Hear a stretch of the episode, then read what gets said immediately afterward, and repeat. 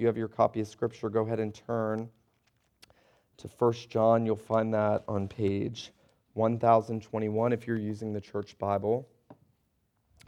And we've just finished our series in 1 Peter. We are moving into 1 John.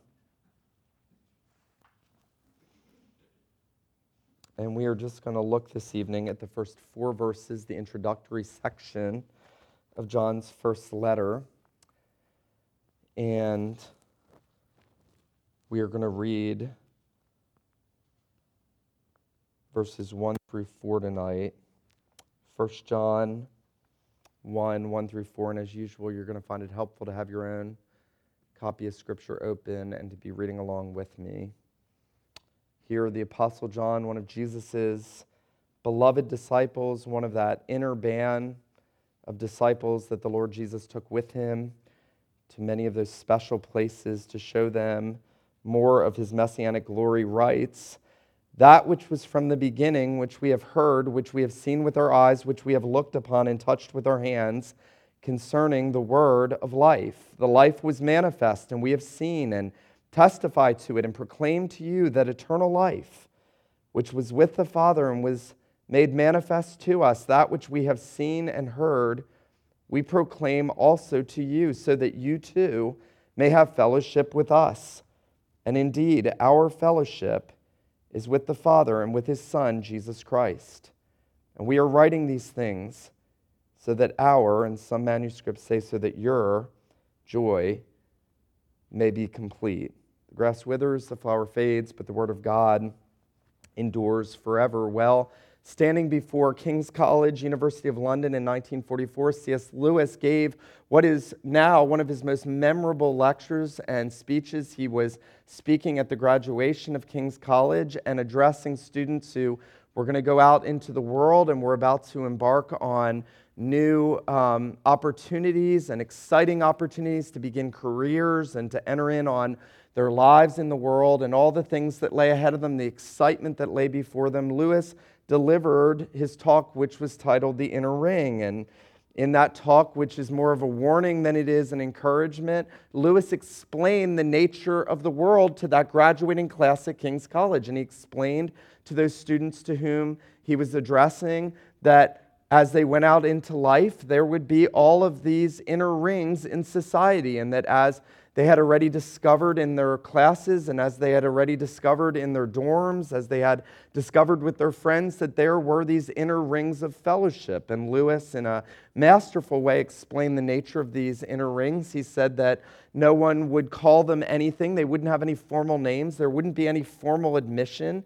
Sometimes they would be called by you and me and Tony. Sometimes it would be this group and that group. And Lewis went on to say that you don't speak about the inner rings because to talk about it means that you're an outsider. And to talk about not being in the inner ring and about there being an inner ring would mean that you might uh, ruin the opportunity for the next conversation that you have with someone in one of those inner rings to bring you into that inner ring. And Lewis would go on to talk about how uh, once uh, a young man or a woman would go out into the world and they would attempt to get into an inner ring, they would find themselves in one of the inner rings, one of the social circles that they wanted to find themselves in, and they would then find that there was another and another and another and another, and that the ring they were in was just part of a satellite and an orbit of lots of inner rings, and that they could never get into the ultimate inner ring. And that in spending their efforts, trying to get into these cliques, we call them cliques, into these inner rings of social fellowship, they would run over friendships and that they would expend energy and they would really, they would, they would be driven by, they would be destroyed by the inner ring. They would be destroyed by their desire to be in the inner ring. And you know, we know what that's like. We know what that's like. We've known it since we were very young. We've known it through our time in college. We've known it in the church. We've known it in the world. We've known it in our occupations. There are always these inner rings of fellowship, and there are people that are excluded, and there are others that are not. And Lewis will say, say that it's, it's inevitable that there are these inner rings, and it's inevitable that, um, that private conversations have to happen. And he'll say that, that in and of themselves, the, the reality of the inner ring is not in and of itself an evil thing, but that men's ambitions and drives to be in them often are. Now, as brilliant a lecture as C.S. Lewis's talk was, and it was brilliant, and at the end, he ends it by saying, essentially, put your hand to the plow of what God has given you to do. Do your work with excellence, and you'll find that you will excel in whatever you do and make solid friendships with those with whom you share common interest and love these friendships and cherish these friendships, and you'll see the fruit of these friendships develop. I wish. I wish that C.S. Lewis had done one thing. I wish that C.S. Lewis had gone to 1 John 1 1 through 4, and I wish that he had said, There is one inner ring of fellowship. There is one ultimate inner ring of fellowship and that everyone and anyone are welcomed into that ring, and that that ring of fellowship is a ring of fellowship with God the Father, God the Son, and God the Holy Spirit, and all those who have trusted in Jesus Christ.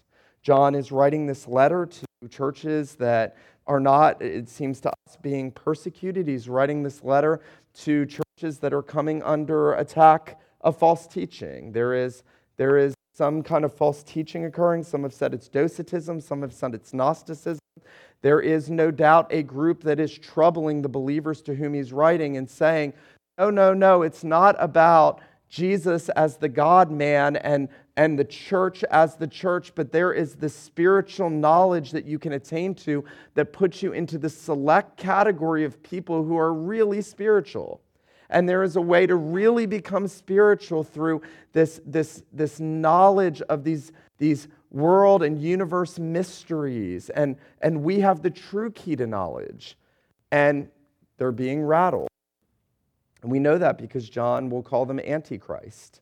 He will say many Antichrist, or even now in the world. And the people to whom he's writing, while they're not subject to persecution, the way that Peter's audience was subject to persecution, as we've seen in 1 Peter, they are subject to another attack of the evil one. They are subject to the false teaching that so attacked the first century church. And John's letter is one that is difficult for us to really grasp the full meaning of because John doesn't write an introduction. He doesn't tell us who he's writing to.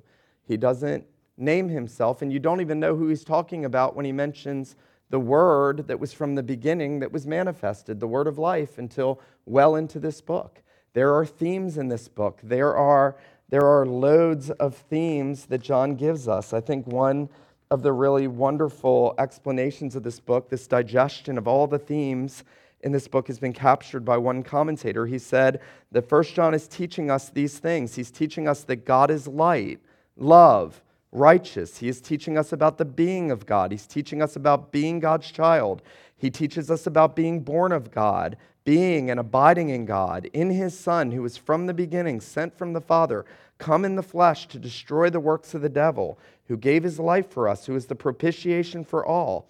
For the sins of the world, our paraclete, in whom is eternal life, in whom we are and abide, whom we shall see as he is, his spirit, the Spirit of truth, whom we have, his word, which is eternal, fellowship with the apostles, with the Father and the Son, prayer, intercession, confidence even in the judgment, the faith which overcomes the world, love of the brethren, even to the point of laying down our lives for them, hope that purifies itself. All of those things are crammed into this book. John gives us a letter that is cyclical in nature the themes that he introduces reappear throughout this letter so that you'll be reading in chapter one of something that John's telling you about light and darkness, and that will resurface in chapter three or chapter five. And John is weaving all these things together, but essentially, essentially, and I think John opens this book with these four verses because essentially John is telling us that true fellowship and the, the fellowship that God wants his people to know, the fellowship with God the Father, Son, and Holy Spirit, and the fellowship with other believers, and the joy that flows from that, and the assurance that comes from knowing Christ is all built on who Jesus is and the truth of the doctrine of Jesus. The same truths will surface in 2nd and 3rd John. John is the one who tells us repeatedly that it's the doctrine of the Father and the Son. It's the truth about the Son, who is the eternal Son, who was manifested in the flesh. John, who very similar opening to his gospel, that which was from the beginning. In the beginning was the Word. Harkens back to Genesis. In the beginning, God created the heavens and the earth. The eternal Christ is the mystery, He is the key that John is going to tell us all through this book. In fact, at the end of the book, he's going to tell us that the great danger that these believers face is the danger of idolatry, and that that idolatry is cured through the person and work of Jesus and that essentially everything that you need to convince you that you are where God wants you to be is found in Jesus. John is going to tell you. It's interesting in John's gospel that he gives us the purpose at the end of the gospel of John. He says, I've written these things to you that you may believe that Jesus is the Son of God. The fourth gospel is written that you may believe that Jesus is the Son of God. And here in 1 John chapter 5 verse 13 he'll say these things are written that you may continue to believe. Your great need and my great need, the greatest need you have, more than paying your rent, more than seeing your kids go through college, more than having the marriage that you always wanted, more than having the children performing the way you wish that they performed, more than having all the experiences of life, is to continue believing in the Son of God in whom you have life. John is writing this book to stir up the minds and the hearts of these believers who are being shaken by false teaching. We're going to see three things briefly tonight. First, we're going to see how that true fellowship and that assurance of fellowship is grounded on the person and the work of Jesus. Second, we're going to see that that true fellowship is witnessed to by the apostles. And finally, we're going to see that that true fellowship and all that John is saying about that fellowship is to produce a deep seated joy in you who believe. Notice what John says as he burst in, and I love this because this is almost my favorite of all the letters, and it has commentators confounded. It doesn't look like any other epistle, it doesn't look like any of the other letters in the New Testament. Commentators don't know what to do with it, they don't even know how to categorize it at points. But I love First John because there's some, and I think John's probably an old man when he writes this. He has the tone of a father, he has the tone of a aged, matured saint, a seasoned apostle. And I love that he has an excitement burning within him as he bursts into this book. It's as if he can't even wait to get into the main content, that which was from the beginning that which was from the beginning. And you're left asking the question, what? What was from the beginning?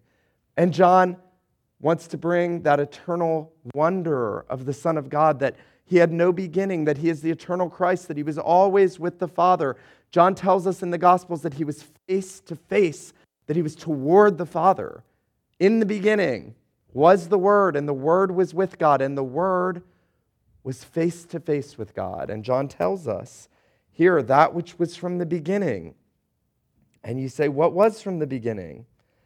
Notice what he says in verse 2 the life. The life was manifest.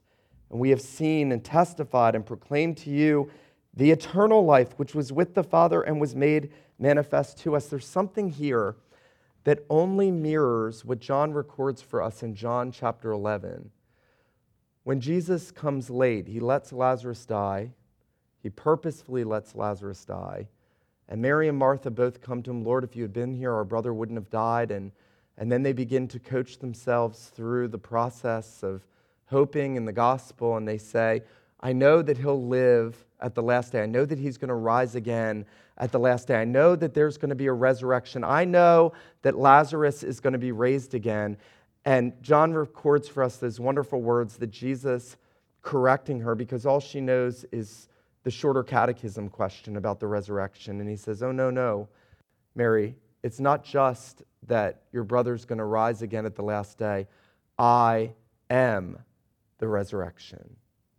It's not just that I will bring about the resurrection. It's not just that you will be raised because I will raise you up and my Father will work that power in me. I am the resurrection. I am the resurrection and the life. And John here records for us, he doesn't even mention Jesus until well into chapter 2 there. And he says now, the life, the life, think of that, that Jesus' name is the life. Think of Bunyan in Pilgrim's Progress when, when uh, Christian has been reading the scriptures and realized the judgment to come and the judgment he deserved for his sin, and he's realized that there's the hope of redemption, and he, he plugs his ears and he begins to run. It's one of the most wonderful descriptions at the beginning of the Christian life ever. He plugs his ear and he says, Life, life, eternal life. And John is telling us Jesus is the life. John's telling us that the totality of Christianity is built on the person of Jesus. Let me say this this evening God the Father did not die for you. God the Father did not die for you. God the Holy Spirit did not die for you. God the Father did not die to redeem you. God the Holy Spirit did not die to redeem you. Jesus is the mystery of all true saving fellowship and life. He is the life. He has life in himself. He says that, that he will raise up all that the Father gives him, that he will give eternal life to as many as the Father give him, that he has in himself fullness. I want you to think about Jesus.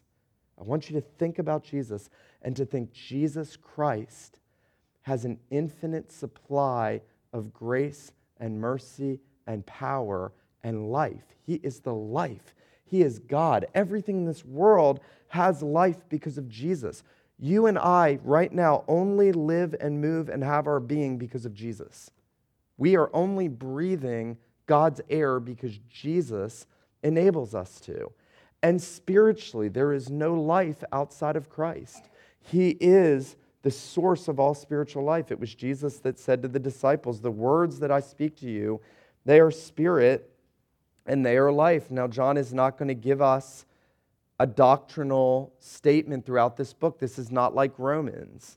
There are loads of doctrinal truths in First John, but First John is not written the way Romans or Philippians is written. John is amalgamating ideas and he is teaching believers to press on and to understand things like light and darkness and children of God and children of the evil one. And he's teaching them all these things, but there's no clear doctrine. There's no, there's no, there's no chapter that is devoted to explaining explicitly what happened when the life was manifested. But John does give us clues throughout this book. He tells us at one point that God the Father sent his Son to be a propitiation for our sins. He tells us in chapter 2, notice that we have an advocate with the Father, Jesus Christ, the righteous one, that he is the mediator and that he is the perfectly righteous one, that you, if you are in Jesus, have a perfectly righteous representative I don't know if there's anything more comforting than that. Because every day we will sin and we will fail and we will fall on our faces. And every day we need an advocate with the Father and we need a representative and we need to know that we have one who stands as a representative head before the Father, whoever lives to make intercession for us, who is an advocate to us. And John will tell us that we have cleansing through his blood. John will speak of the forgiveness of our sins throughout this book. Notice verse 12. I'm writing to you, little children, because your sins are forgiven. That what Christ has accomplished is the forgiveness of sins, that he's turned away the Father's wrath, that John will give all those clues to what Jesus has done and why the life was manifested. There is a, there is a chapter by James Henley Thornwell on the priesthood of Christ. And the priesthood of Christ touches most closely to what he does at the cross. And whether you agree with this or not, I think it's a fascinating thought that Thornwell actually argues that the book of Hebrews devotes so much to crucifixion of Jesus and to his priestly work as sacrifice and as, inter, inter, and as the intercessory high priest because Conceivably, Jesus could have exercised his office as prophet and priest, or prophet and king from heaven, could have spoken God's word to us. He could have, he could have exercised his authority without being incarnate, but that in order for him to be priest, he had to be manifest. He had to take flesh to himself. The Word had to become flesh. It takes us back to Psalm 40, right? A body you have prepared for me. That he had to come to be the obedient sacrifice. He had to come to lay down his life for us. He had to be manifested in order to die for us. And I think John would say to us tonight, as he is saying to his readers here, that whatever your thoughts are about religion and spirituality, whatever you hear others talk about, whatever ideas people may have, make sure you know this much that Jesus Christ, his person and his work, that he is God, he is from the beginning, that he was manifest in the flesh, that he is fully man, that he came to redeem us, that that is the foundation of all true saving fellowship. That's what it means to be in the inner ring. If you know Jesus, then you have fellowship. Notice what he says in, the, in verse 3 Indeed, our fellowship is with the Father and with his Son, Jesus Christ. We are not adopted. Let me say this again. We are not adopted because of God the Father. We are not adopted because of God the Holy Spirit. We are not justified by God the Father. We are justified in Jesus, the righteous one. We are adopted. John will tell us, as many as believed in him, to them he gave the right to become sons of God. We are adopted in Jesus. We are justified in Jesus. We are sanctified in Jesus. He is the source, Paul will tell us, of God the Father. You are in Christ Jesus, who himself has become wisdom and righteousness and sanctification and redemption, that He is the only source of all that we need. And that's wonderful because that means we go back to Jesus over and over and over again, and we stay close to Jesus, and we keep our eyes fixed on Jesus, and we are to be found looking to Jesus, and we call on Jesus. I love that quote by Adolphe Monod where he said, I think of him so often. I pray to him so often. I call upon him so often. I meditate on him so often that he were, if he were not God, and God in the highest sense of that word, it would be idolatry. I love that. I call on him so often. I pray to him so often. I think of him so often. I meditate on him so often that if he were not God and God in the highest sense of that word, then it would be idolatry. John is telling us far from being idolatry, that Jesus, the life who's from the beginning and whose work in redemption to redeem us is the foundation of our fellowship. But secondly, and it's wonderful that John gives us what he gives us now in these next couple verses, he gives us a witness to Jesus because while we could say it would have been enough for God the Father to have spoken, you know, we read tonight about Gideon and Gideon wanted to put the fleece out. God had said, I'm going to give you the victory. I'm going to give you the victory of the Midianites. Gideon, like Thomas in the Gospels, wanted some kind of tangible sign. He wanted to see something to help bolster his faith. And God could have said, Nope, I've told you you're going to get the victory. God could have said that he accomplished all the work of redemption in the person of Jesus without a single person having seen it. I know you're going to argue with me and say, but that's not what he did, and so he couldn't have done that. Conceivably, God could have snuck into this world real sneaky like, created a body for himself. Nobody knew, nobody saw him. Conceivably, he could have he could have accomplished redemption and then told us, I've done that. Now, I know it had to be public. I know the Virgin Mary had to have the Lord Jesus. I know that everything that happened had to happen. But conceivably, it would have been enough if God could have done that and would have done that to then have told us, now you are to believe in my Son for life. And we would have had to believe. And yet, our God is so kind that he doesn't leave us without a witness. And John tells us, notice, he says, that which was from the beginning, which we have heard, which we have seen with our eyes, which we have looked upon and have touched with our hands concerning the word of life.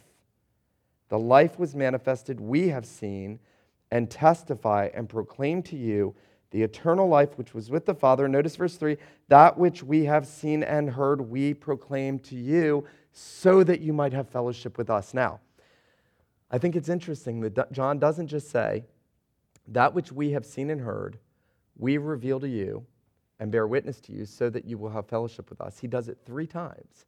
That which we have seen and heard, we have looked upon, our hands have handled. That which we have seen and heard, that which we have seen and heard. John wants you to know that the apostles saw Jesus and heard Jesus and handled him, that he was not a spirit, that he was not a disembodied spirit, that he was not an apparition, that he was not a figment of their imagination, as the Gnostics would, would talk about the separation of body and spirit and the uselessness of the body. And John is saying, no, the body of Jesus is crucial. The, the, the man Christ Jesus, seeing that he was very man of very man, is essential. And we saw him and we heard him and we even touched him. Think about that. John, no doubt, is talking about when he lay back on Jesus in the Gospel of John as they reclined at the table and, and as he rested on the Savior. And no doubt he's thinking about Thomas after the resurrection. Even after the resurrection, we handled him. Thomas, see my hands and see my feet, and here, put your hand in my side. They saw him and they heard him. John will tell us in first in his gospel, and, and I think this is one of those verses that's pregnant with meaning when he says, The Word was made flesh and dwelt among us, and we beheld his glory. I think our minds rush to the transfiguration, and we think of John seeing that that glory, seeing that, that prelude to the eternal glory. The same glory that he'll see when he's on the island of Patmos at the end of his life, and the Spirit catches him up, and he sees the one whose face shone like the sun, and whose hair was white and glistening, and he saw the glory of Jesus. He saw him on the mountain. He saw the deity of Jesus bursting through the humanity. He was there. Peter saw it. James saw it. This is huge. The Christ that we worship was seen by men. Paul actually makes a big deal about that when he uses a little hymn in 1 Timothy and he says, Great is the mystery of godliness. God was manifest in the flesh. And then he'll say down in that little hymn, seen by men and seen by angels, that he was witness to, that your faith is founded on the, the historical Jesus who walked on the same planet that you walk on. He walked on the same earth that you walked on. He spoke, and they heard him, and they saw him, and they beheld his glory. I love this statement. Um, one old writer says about John seeing Christ in the flesh. He said, He saw him in the flesh. He beheld him on the Mount of Transfiguration when he shone forth in majesty and glory. He saw him transfixed on the cross. I want you to think about this. The John who's writing this stood at the foot of the cross. He was the only disciple that stayed. John is in a unique place to tell us what he tells us. Listen to this. He saw him transfixed on the cross. He saw him in, in, his agony and bloody sweat. He saw him as he hung a breathless corpse on the tree. He saw him pierced in his side by a soldier when blood and water flowed out in consequence of the bag which surrounded the heart being touched by the spear which entered it. He saw and conversed with our Lord after he was risen from the dead during his continuance in his resurrection state. He saw him when he left our world and ascended up on high and sat down at the right hand of God. He saw him after his entrance and coronation in heaven in a vision on the Isle of Patmos, at which, which time he was so struck with the glory, majesty, dignity, and shine of his visionary appearance that he said, When I saw him, I fell at his feet as dead. And you think, this John is telling us that what Peter tells us in 2 Peter, we are not following cunningly devised fables. That what your faith and my faith are grounded on is the surest and most certain and most true thing. Now, that's important because when the false teaching comes in and when the attacks of the evil one comes in and when unbelieving friends say ridiculous things that are completely not true and they say them all the time and you see things on television that are not true and you think, well, yeah, that doesn't affect me. And then when the hard times come and the trials come and the difficulties come and your faith gets shaken, we need to return here. This is where we come back to. John is saying, this is where we keep coming back to. We keep coming back to the fact that Jesus is the eternal Word who was manifested, who was witnessed to, who has been proclaimed to us and declared to us so that you may continue to believe. Finally, quickly, John tells us the purpose of all this. Notice verse 4, verse 3. He said, That which we have seen and heard, we proclaim to you, so that you also may have fellowship with us. And indeed, our fellowship is with the Father and with his Son, Jesus Christ. We are writing these things that your joy may be full. Two things John's accomplishing here. Number one, John wants you to value the fellowship that Jesus has purchased for you and that he has brought you into with God more than everything. And he wants you to, uh, he wants you to fellowship, value the fellowship you have with other believers. First John, by the way, we've titled this series, For the Love of God and Men.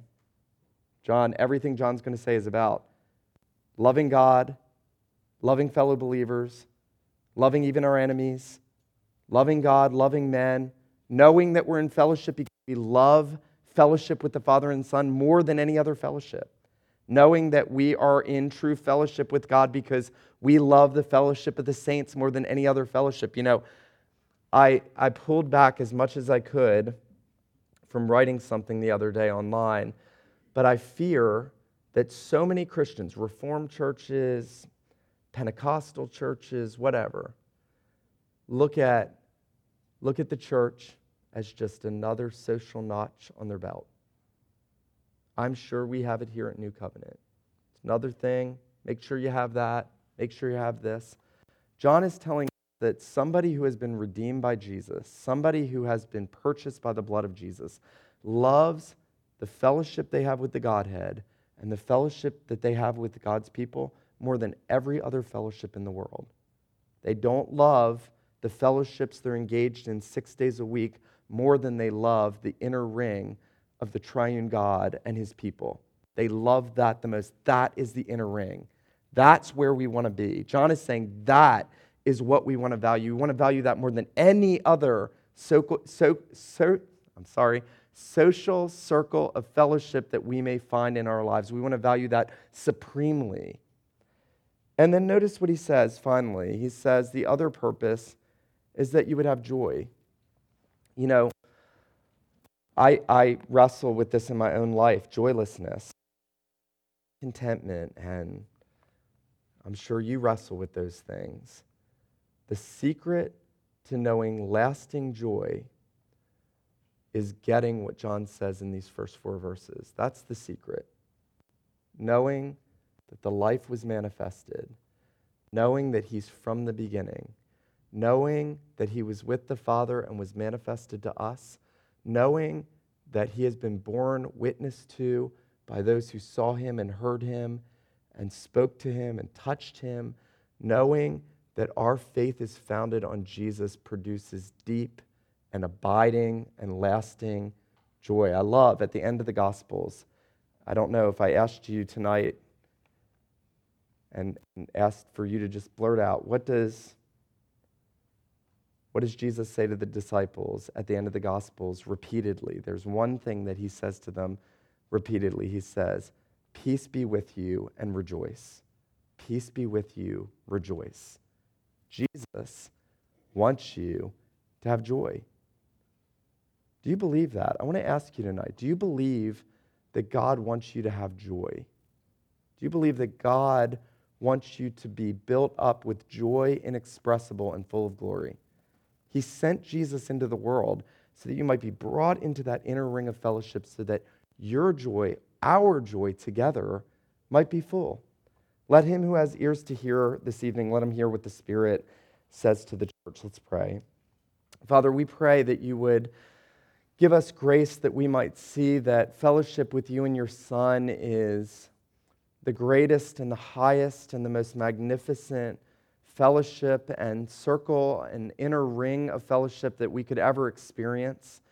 And Father, we pray that secondarily we would see that fellowship with your people would be that greatest organization of loving community and fellowship and joy. We pray, our God, that you would unite our hearts together, that we might be one in Christ and one with each other, and that uh, you would give us grace that we might continue believing that Jesus is the Son of God and that he has been manifested in the flesh. And we pray, our Father, that you would give us the joy inexpressible and full of glory that is ours in Christ. We pray that you would build us up in him and establish us in him. We pray these things in Jesus' name. Amen.